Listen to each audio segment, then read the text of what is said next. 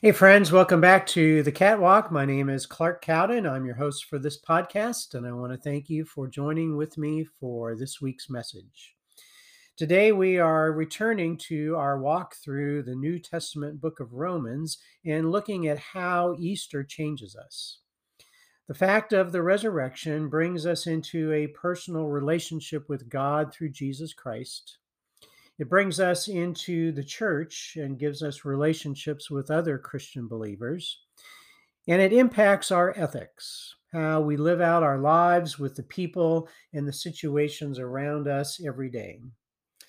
While some of these principles may seem like common sense, they are not so for everybody. They are important for us to reflect on in how we think about how God wants us to live our lives. I invite you to sit back and relax and reflect on this message on how Easter changes us.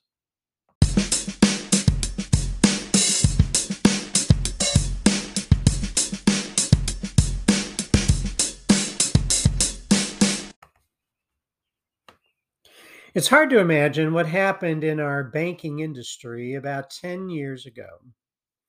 From mid 2011 to mid 2016, employees at the Wells Fargo Bank opened three and a half million fake bank accounts.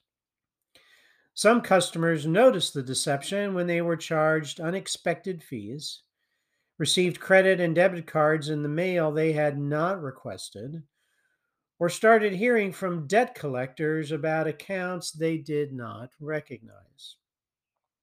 But most of the sham accounts went unnoticed, as employees would routinely close them shortly after opening them. Ultimately, 5,300 Wells Fargo employees were fired as a result of their involvements in these deceptive practices. CEO John Stumpf told Congress that these practices went against everything regarding their core principles, their ethics, and their culture. In a press statement, the company said that the vast majority of their team members do the right thing every day on behalf of their customers. In other words, Wells Fargo wanted people to believe that the offenders were just a few bad apples. But this wasn't just a small handful of people. This was the result of thousands of people acting over the course of years. It was a systemic ethical failure. Ethical fading is a condition in a culture that allows people to act in unethical ways in order to advance their own interests, often at the expense of others while falsely believing that they have not compromised their moral principles. Wells Fargo employees were pushed to sell 8 to 20 different products every day and were berated by their managers when they didn't. One employee was told if she didn't meet her goals, she would bring down the whole team and she would be fired. She told her bosses there was no ethical way she could meet their expectations and called the bank's ethical hotline multiple times to say so. But instead of responding to her concerns, Wells Fargo fired her. Instead of realizing their expectations were unrealistic, they expected employees to do whatever it took to meet them. A review later concluded that unethical behavior had been identified and that employees were given incentives to cheat based on the fear of losing their jobs. Problems had been identified 10 years earlier, but management did nothing about them. By 2010, 700 whistleblower complaints had been received. At the same time, the bank was also misrepresenting the quality of loans they sold. In 2018, the bank was fined over $2 billion to settle the issue. The auto division also agreed to repay $80 million back to customers for selling them auto insurance they didn't sign up for. And they were fined another $185 million for opening up fake bank accounts. None of the company's leaders were held criminally liable. The CEO only lost his job because of public pressure, but he did walk away with over $135 million in pension and stocks. It should go without saying that Wells Fargo's actions run counter to how the Bible calls us to live. There are certain standards of ethics that we are called to live by which are made possible by the resurrection of Jesus Christ from the dead and the presence of the Holy Spirit in our lives. When Paul gets to Romans 12, he talks about how Easter changes us. He talks about three things how Easter changes your relationship with God, how Easter brings you into the body of Christ, and how Easter changes how you live. First of all, he talks about how Easter changes your relationship with God. Romans 12, 1 through 3 says, Therefore, I urge you, brothers and sisters, in view of God's mercy, to offer your bodies as a living sacrifice, holy and pleasing to God. This is your true and proper worship. Do not conform to the pattern of this world but be transformed by the renewing of your mind. Then you will be able to test and approve what God's will is, his good, pleasing, and perfect will. For by the grace given me, I say to every one of you, do not think of yourself more highly than you ought, but rather think of yourself with sober judgment in accordance with the faith God has distributed to each of you. Because Christ sacrificed his body for us on the cross on Good Friday, Paul calls us to offer our bodies as a living sacrifice to God. It's common in our culture today to hear people say, My body, my choice. This is not what the Bible teaches. As Christians, we are called to offer our bodies to God, realizing that God has given us our bodies in the first place, and we are called to use them for His glory in the ways He wants us to use them. As we think about the ethical failure that happened at Wells Fargo, verse 2 says, Do not conform to the pattern of this world but be transformed by the renewing of your mind. J.B. Phillips' translation of this passage says, Don't let the world squeeze you into its mold, but let God remold you from within. People sometimes feel pressured to conform to unethical and unhealthy ways of living. But Easter brings us into a relationship with God where we now have the power to resist the pressures of the world. Our challenge is to resist the lure of the world.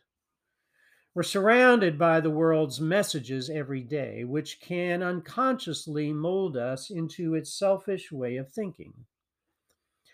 When you are surrounded by a large number of people in an organization who are acting unethically, it's hard to go against the grain and swim upstream against the crowd. The pressure to do the wrong thing can be great. The good news of Easter is that Christ brings us into a relationship with God where the Holy Spirit can renew our minds give us clarity about what is right and wrong, and how God wants us to treat others. And when we do this, Paul says that we will be able to know what God's good, perfect, and pleasing will is for our lives. Secondly, Paul says that the difference Easter makes is that it brings you into the body of Christ. Romans 12, 4 through 8. For just as each of us has one body with many members, and these members do not all have the same function, so in Christ we, though many, form one body, and each member belongs to all the others. We have different gifts according to the grace given to each of us. If your gift is prophesying, then prophesy in accordance with your faith. If it is serving, then serve. If it is teaching, then teach. If it is to encourage, then give encouragement. If it is giving, then give generously. If it is to lead, do it diligently. if it is to show mercy, do it cheerfully. The church is the body of Christ. And as Christ laid down his body for us, and we are called to offer our bodies back to God, the Holy Spirit brings us into the body of Christ. And just as we don't want the world to squeeze us into its mold, there is not just one way to serve God through his church. Paul says there are many different spiritual gifts that the Holy Spirit hands out. Everybody who is a Christian has a spiritual gift from God. You have a gift from God, and you may have multiple gifts from God. we all have different gifts. We have different personalities, different interests, different styles, there are multiple different ways of serving God. And God blends them all together in a way that builds up his church. Some people prophesy, some people serve. Some teach, some encourage, some give generously, and some lead. In the body, there is both unity and diversity. Some of us are arms, some are legs, some are hands, and some are feet. God has designed all of us differently to provide different functions in the church. But we all blend together to accomplish God's good, perfect, and pleasing will. Then, thirdly, Paul says that Easter changes how you live. Romans 12, 9 to 21 says, Love must be sincere. Hate what is evil, cling to what is good. Be devoted to one another in love. Honor one another above yourselves. Never be lacking in zeal, but keep your spiritual fervor serving the Lord. Be joyful in hope, patient in affliction, faithful in prayer. Share with the Lord's people who are in need. Practice hospitality. Bless those who persecute you. Bless and do not curse. Rejoice with those who rejoice, and mourn with those who mourn. Live in harmony with one another. Do not be proud, but be willing to associate with people of low position. Do not be conceited. Do not repay anyone evil for evil. Be careful to do what is right in the eyes of everyone. If it is possible, as far as it depends on you, live at peace with everyone. Do not take revenge, my dear friends, but leave room for God's wrath, for it is written, It is mine to avenge, I will repay, says the Lord. On the contrary, if your enemy is hungry, feed him. If he is thirsty, give him something to drink. In doing this, you will heap burning coals on his head. Do not be overcome by evil, but overcome evil with good. This is a list of ethics that would have provided a good training seminar for the people at Wells Fargo. Paul calls us to hate what is evil, cling to what is good. The word cling makes you think of someone who is hanging on the side of a cliff for dear life, so they don't fall to their death. We need to cling on to everything that is good so that we don't lose it and become disconnected from it. The Bible tells us in James 1:17 that every good and perfect gift comes down to us from God above. We are to be joyful in hope, patient in affliction, and faithful in prayer. Typically, we can't rush our way through our afflictions. It takes time to move through them before difficulties get resolved. But we learn to be patient when we are faithful in prayer and hang on to the hope God gives us. We are to practice hospitality, to open up our homes to guests, and to make people feel welcome and at ease in our church home. We are to serve others rather than demanding that they serve us. Easter changes how we live because God calls us to do things we wouldn't normally do and things that don't come naturally. He calls us to bless those who persecute us, to not repay anyone evil for evil, to live at peace with everyone, and not take revenge, but leave that to God. These are things that don't come naturally. They're countercultural. The world believes in getting even. The world believes in payback. When people hurt us, we want to hurt them back. The Greek philosopher Aristotle believed that it was more noble to take vengeance on your enemies than to come to terms with them. He thought retaliation was just and that you should not allow yourself to be hurt. But Jesus' actions on the cross were the exact opposite. He did not retaliate against the people who hurt him. He left that to the vengeance of God.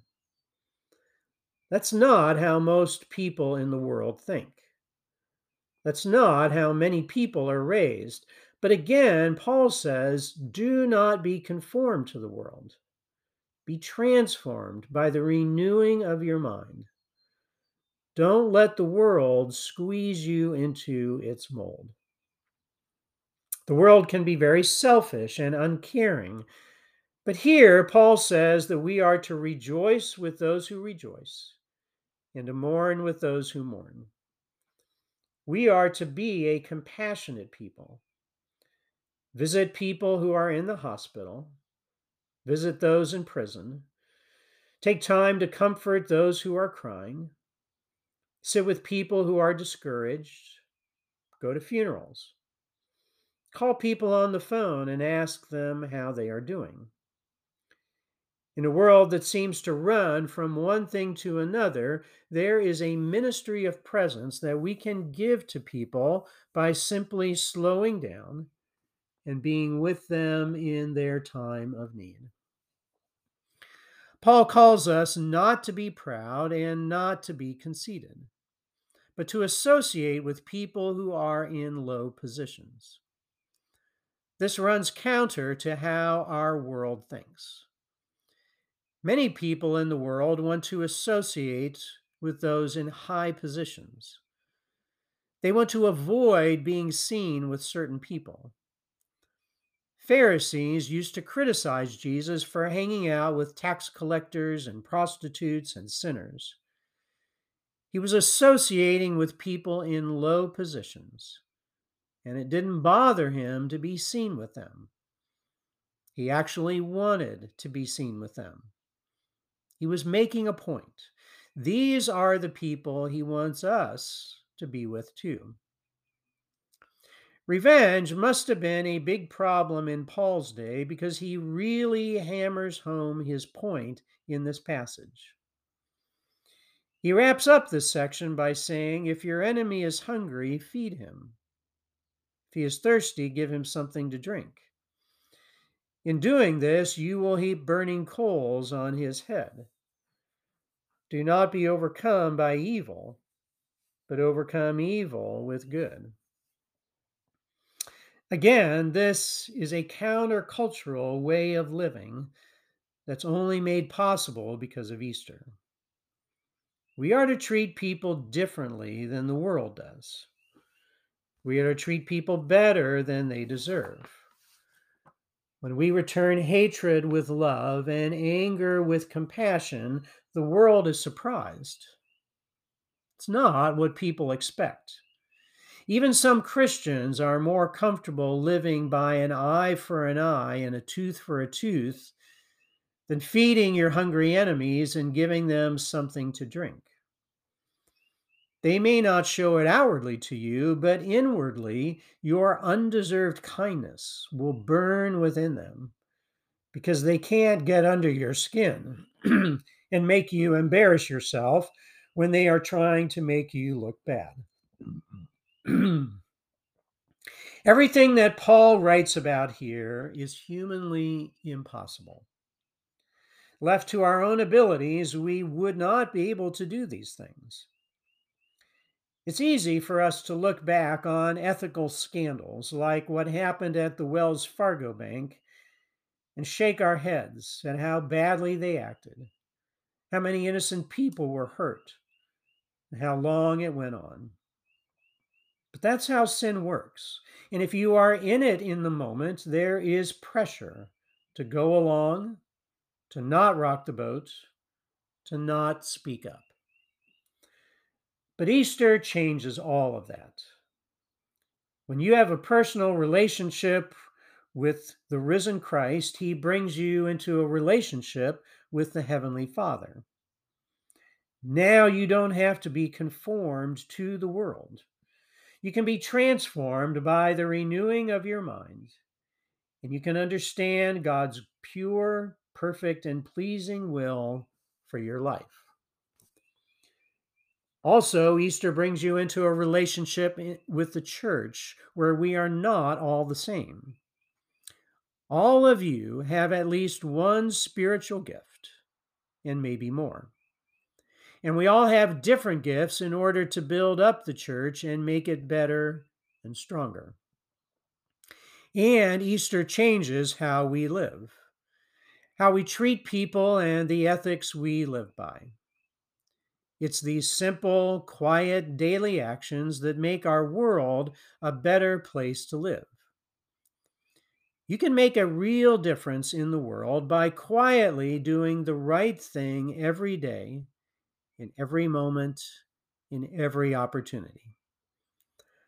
God works through us to bring love and compassion and truth to those who need it. And that's the difference that Easter makes in our lives and in the world. God bless. Stay safe. See you soon.